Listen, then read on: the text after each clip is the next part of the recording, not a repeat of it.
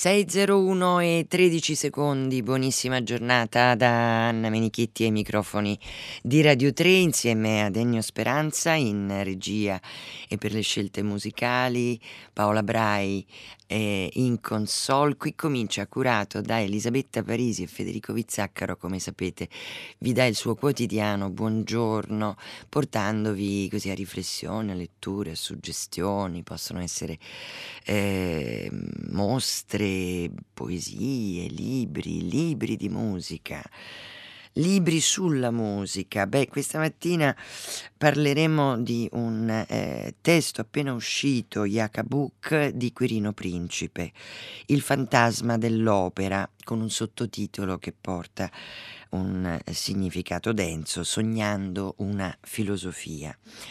Un libro, devo dire, che mi ha colpito moltissimo per la ricchezza, come sempre, che Quirino Principe regala, dona con grande generosità di tutti i suoi studi, del suo tempo passato a cercare, a scoprire, a inventare anche. Un libro però che... Mm, Così leggendolo mi è venuta in mente una frase di Pushkin quando leggeva Le anime morte di Gogol, eh, che diceva non, non, ho mai letto un libro che ad ogni passo e ad ogni pagina potevo ridere o piangere e, e che mi scatenava appunto il riso e il pianto in contemporanea. Ecco, questo è un libro un po' amaro sulla nostra situazione eh, attuale, come sempre Principe non, è, non concede... Eh, eh, tanta soluzione a chi non cura l'arte della quale lui in primis si occupa, cioè la musica, e quindi un po' amaro, allo stesso tempo estremamente divertente perché sa essere ironico, sa giocare con i concetti e con le parole e anche in questo caso ovviamente con le opere. Beh, un libro appunto eh, che si legge anche d'un fiato, malgrado sia denso, ricco, grande libro. Eh, nella, recen- nella, recensione mh, mm, si può dire che cosa non è questo libro, no?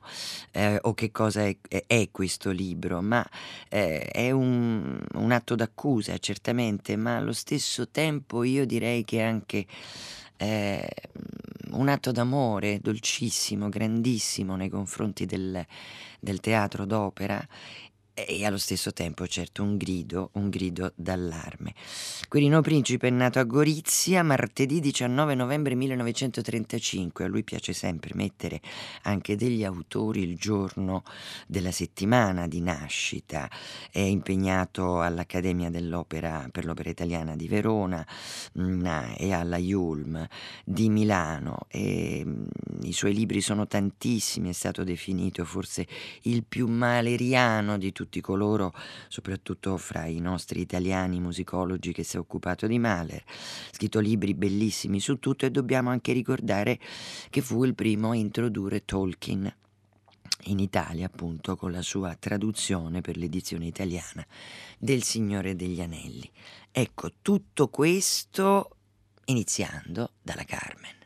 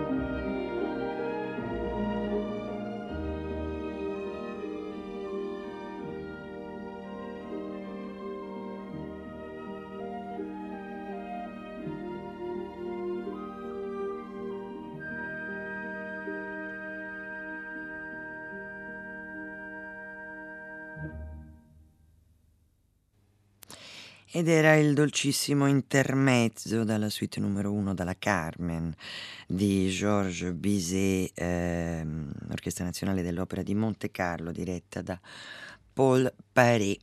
Allora, ehm, abbiamo detto che questa mattina sfogliamo insieme il fantasma dell'opera, sognando una filosofia di Quirino Principe, edizione eh, Yakabuk ehm, un atto d'accusa, abbiamo detto, ma anche un canto un canto dolcissimo d'amore nei confronti della musica e del teatro d'opera che lui ama moltissimo. L'immensa maggioranza dei giovani non ha alcun interesse per il teatro d'opera, ci dice Principe, ma neppure gli anziani e maturi, insediati in platea nei palchi, sono animati da vera passione, da vera curiosità intellettuale.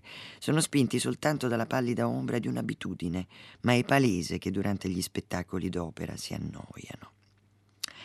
E poi poco più avanti, ecco, rammento, dice Principe, tre esempi di spicco, a proposito dei quali è dimostrabile che il vaso comunicante per eccellenza è l'educazione musicale diffusa, quella che in Italia, e poi approfondirà eh, in modo ricercato e storico questo argomento, quella che in Italia manca poiché è stata smantellata dal 1861, anno dell'unità. In Germania Helmut Schmidt, cancelliere della Deutsche Bundesrepublik dal 1974 al 1982, fu pianista di talento. Fra l'altro nel 1982 fu terzo pianista del concerto in Fa maggiore K242, ovviamente Mozart, London Philharmonic Orchestra diretta, pensate, da Christoph Eschenbach. E gli altri due pianisti furono lo stesso Eschenbach e Justus Franz.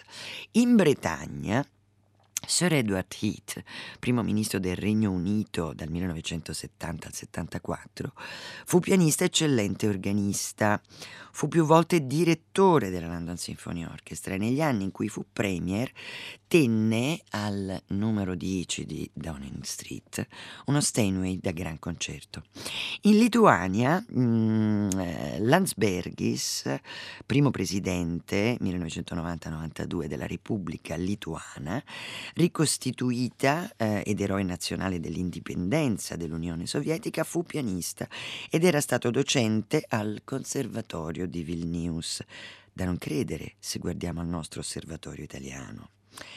Ma, dice Principe, non illudiamoci, furono bei tempi e tuttavia neppure in quei paesi che a giudicare da quei dettagli storici si sarebbero configurati come paradisi per l'attività intellettuale e la vita culturale ci si è, salvati, ci si è salvati dalla crescente ignoranza della musica forte, ecco, tempi che potremmo anche rimpiangere e che Quirino Principe con eh, un bellissimo termine eh, così descrive come neige d'antan.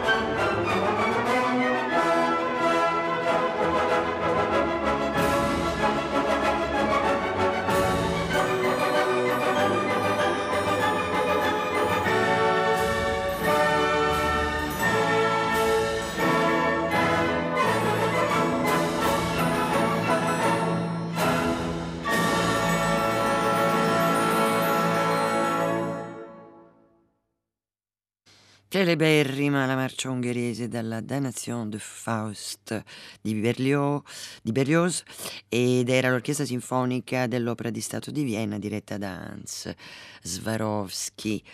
E mh, mm, stiamo sfogliando insieme eh, Quirino Principe, il fantasma dell'opera, sognando una filosofia, edizioni Jacobuk. Ecco, sul Fausto ovviamente eh, ci si sofferma, Quirino si sofferma moltissimo, mito dell'Occidente, Faust, oppure leggenda o storia, e sappiamo che l'archetipo ha tutte e tre queste funzioni, delle quali l'una in altre circostanze potrebbe escludere le altre. Coesistenza delle tre definizioni è possibile soltanto in virtù della natura dinamica connaturata in Faust come simbolisce forma, forma simbolica, nel senso che Ernest, Ernst Cassirer dà a queste due parole. Non è dice eh, principe Faust tramite di rivelazione, ma forse irradiante, vissuto davvero, nato nel Württemberg intorno al 1480, morto a Staufen presso Freiburg in, im Breisgau nel 1540, lo pseudo-medico e pseudo-umanista e guaritore e guaritore e mago e velleitario alchimista Johannes o Jörg, Faust è parte della storia di una Germania scossa dall'invenzione della stampa, dalla riforma luterana, dalle suggestioni magiche e alchemiche. E trasformazione della materia secondo la tipologia occidentale, per cui soltanto attraverso la fase leggendaria il dato storico umile e prosaico si tramuta in letteratura, arte musica e mito, è ovvio. E poi a parte le infinite informazioni e, e, riflessioni che vengono fatte dai principe su Faust, ovviamente c'è anche una lista meravigliosa di tutti i testi che si sono alternati mh, mm, dai, nel Settecento, eh, di autori che hanno messo in musica, si sono occupati di Faust a partire da Wenzel Müller, eh, siamo nel 1784, il, Doctor, il Dr. Faust di oh, eh, Johann Ignaz Walter e ovviamente non manca Spohr, non mancano Wagner, Schumann, Berlioz, Liszt, Gounod, Boito certamente col suo magnifico Mefistofele, Mahler con la sua Sinfonia numero 8 del 1906, la prima parte sull'inno Veni Creatur Spiritus e la seconda parte sul finale del Faust di Goethe, no?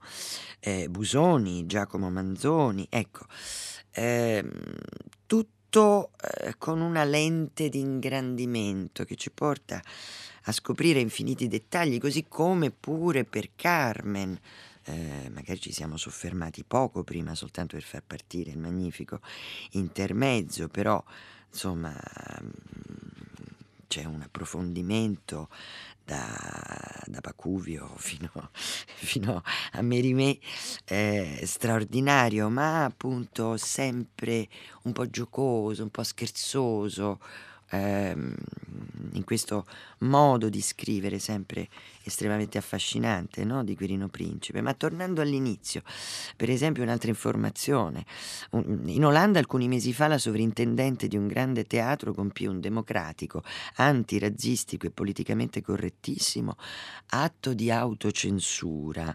Pensate, si accorse che in Otello di Verdi, proprio all'inizio, c'è una frase del protagonista orrenda, l'orgoglio musulmano sepolto in mare, mobilitando due sue collaboratrici con un febbrile lavoro notturno di pulizia librettistica riuscì a presentare puntualmente l'opera al pubblico in versione emendata e corretta. Ecco, questa e altre storie ricchissime che contiene questo magico volume.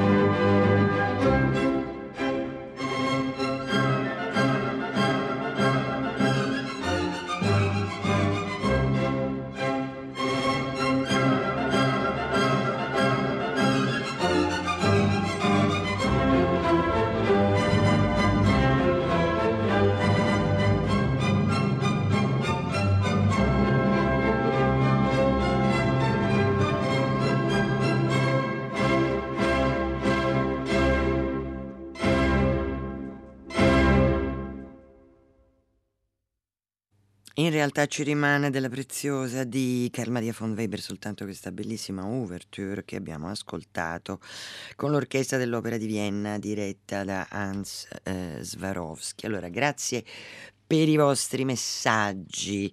Eh, sì, stiamo eh, sfogliando Quirino Principe, il fantasma dell'opera, sognando una filosofia, edizioni Yaka Book. Voi sapete che sul nostro sito, qui comincia.rai.it e anche su Rai Play Radio potete rintracciare tutte le nostre trasmissioni, riascoltarle e scaricarle in podcast.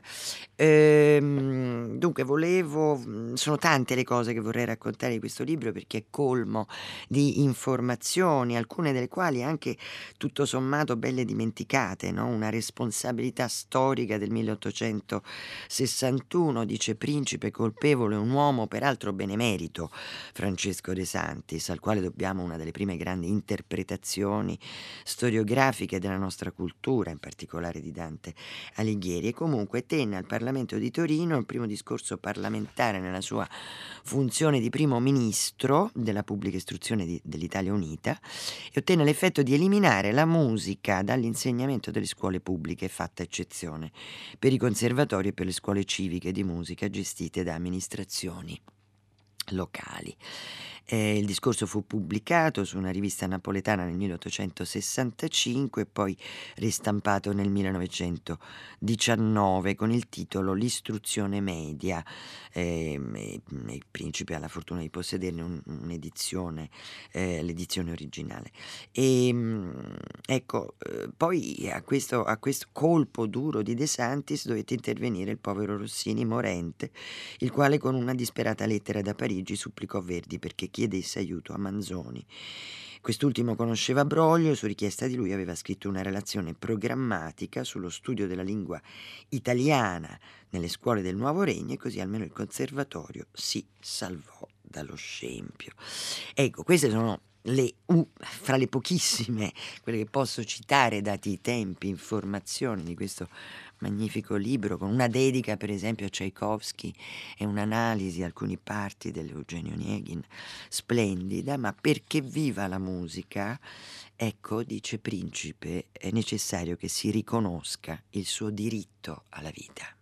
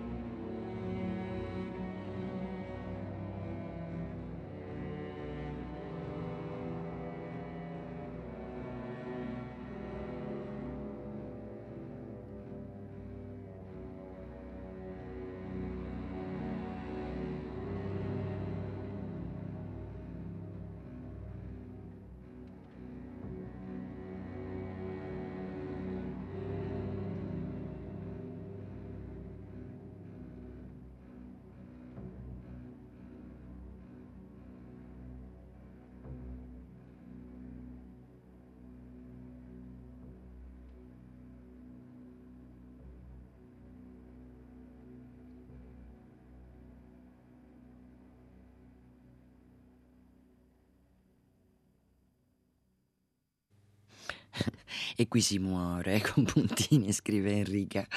Tchaikovsky, la sesta sinfonia, la patetica, e, ehm, ed era il finale, adagio lamentoso, andante, eh, orchestra eh, sinfonica eh, di Praga, eh, scusate, mm, ceca, filarmonica con Lovro von Matacic nella interpretazione. Allora voglio ricordarvi ehm, Wikimusic alle ore 14 con Abate che racconta Alberto Ghinastera, compositore che si definiva un uomo del Mediterraneo, nato a Buenos Aires, poi domenica oggi Zazà, mm, lo scrittore e magistrato Edoardo Savarese che parla del suo ultimo eh, libro Il tempo di morire, poi, poi, poi, poi ancora per il cinema e la radio Lazzaro Felice con Alice Rohrwacher e in conduzione Dario Zonta, questi alcuni dei moltissimi appuntamenti di oggi. Grazie, come ho detto, per i vostri numerosi messaggi. Quirino Principe,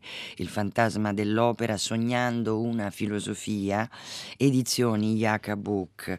Ecco, è commovente appunto quando parla di linguaggio, linguaggio anche del corpo, che non venga meno no? alla musica. Eh, primo tempo della terza sinfonia, il finale della settima di Beethoven, che inducono a movimenti involontari, movimenti di danza. Gli ultimi cinque cinque minuti di Tristan und Isolde o l'aria Erbarme dich eh, dalla eh, Passione secondo Matteo eh, di Bach che suscitano lacrime nate non dal dolore personale ma da istanti di profonda tragedia allo stato puro.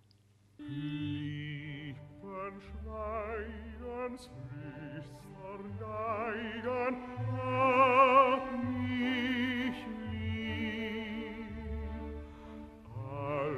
Schritt.